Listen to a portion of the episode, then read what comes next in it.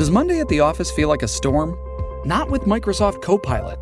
That feeling when Copilot gets everyone up to speed instantly? It's sunny again.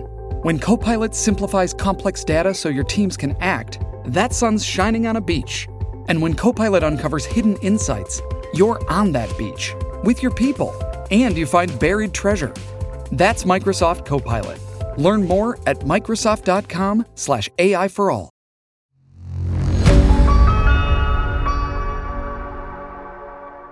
Audio Pitara पर आप सुन रहे हैं पौराणिक कथाएं। कथा का नाम है भगवती तुलसी। तुलसी से जुड़ी एक कथा बहुत प्रचलित है। श्रीमद देवी भागवत पुराण में इनके अवतरण की दिव्य लीला कथा भी बनाई गई है। एक बार शिव ने अपने तेज को समुद्र में फेंक दिया था। उससे एक महातेजस्वी बालक ने जन्म लिया। यह बालक आगे चलकर जालंधर के नाम से पराक्रमी दैत्य राजा बना। इसकी राजधानी का नाम जालंधर नगरी था। दैत्यराज कालनेमी की कन्या वृंदा का विवाह जालंधर से हुआ।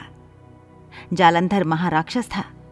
अपनी सत्ता के मद में चूर उसने माता लक्ष्मी को पाने की कामना से युद्ध किया, परंतु समुद्र से ही उत्पन्न होने के कारण माता लक्ष्मी ने उसे अपने भाई के रूप में स्वीकार किया। वहां से पराजित होकर वह देवी पार्वती को पाने की लालसा से कैलाश पर्वत पर गया। भगवान देवादिदेव शिव का ही रूप धारण कर माता पार्वती के समीप गया, परंतु मां ने अपने योग बल से उसे तुरंत पहचान लिया तथा वहां से अंतर्ध्यान हो गई। देवी पार्वती ने क्रुद्ध होकर सारा वृतांत भगवान विष्णु को सुनाया। जालंधर की पत्नी वृंदा अत्यंत पतिव्रता स्त्री थी। उसी के पतिव्रत धर्म की शक्ति से जालंधर ना तो मारा जाता था और ना ही पराजित होता था। इसीलिए जालंधर का नाश करने के लिए वृंदा के पतिव्रत धर्म को भंग करना बहुत जरूरी था। इसी कारण भगवान विष्णु ऋषि का वेश धारण कर वन में जा पहुंचे, जहां वृंदा अकेली भ्रमण कर रही थी। भगवान के साथ दो मायावी राक्षस भी थे, जिन्हें देखकर वृंदा भयभीत हो गई। ऋषि ने वृंदा के सामने पल में दोनों को भस्म कर दिया। उनकी शक्ति देखकर वृंदा ने कैलाश पर्वत पर महादेव के साथ युद्ध कर रहे अपने पति जालंधर के बारे में पूछा। ऋषि ने अपने माया जाल से दो वानर प्रकट किए। एक वानर के हाथ में जालंधर का सिर था तथा दूसरे के हाथ में धड़। अपने पति की यह दशा देखकर वृंदा मूर्छित होकर गिर पड़ी। होश में आने पर उन्होंने ऋषि रूपी भगवान से विनती की कि वह उसके पति को जीवित करें।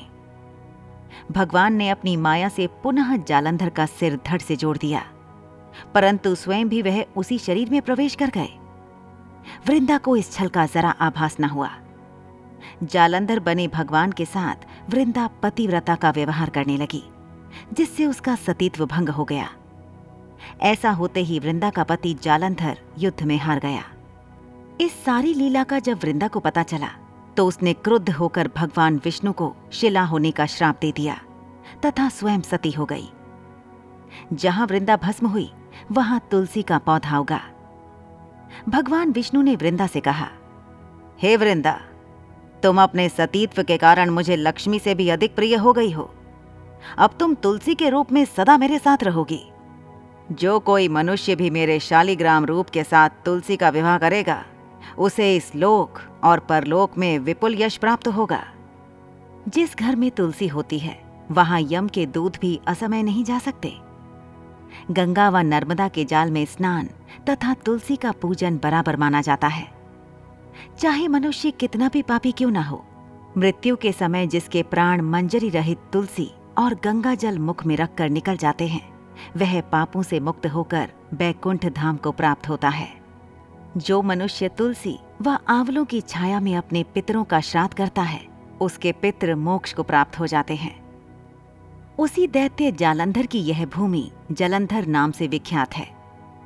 सती वृंदा का मंदिर मोहल्ला कोट किशनगंज में स्थित है। कहते हैं इस स्थान पर एक प्राचीन गुफा थी जो सीधी हरिद्वार तक जाती थी।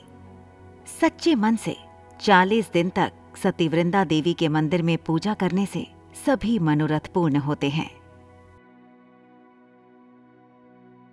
ऐसी ही इंटरेस्टिंग किताबें कुछ बेहतरीन आवाजों में सुनिए सिर्फ ऑडियो पिटारा पर। ऑडियो पिटारा, सुनना जरूरी है।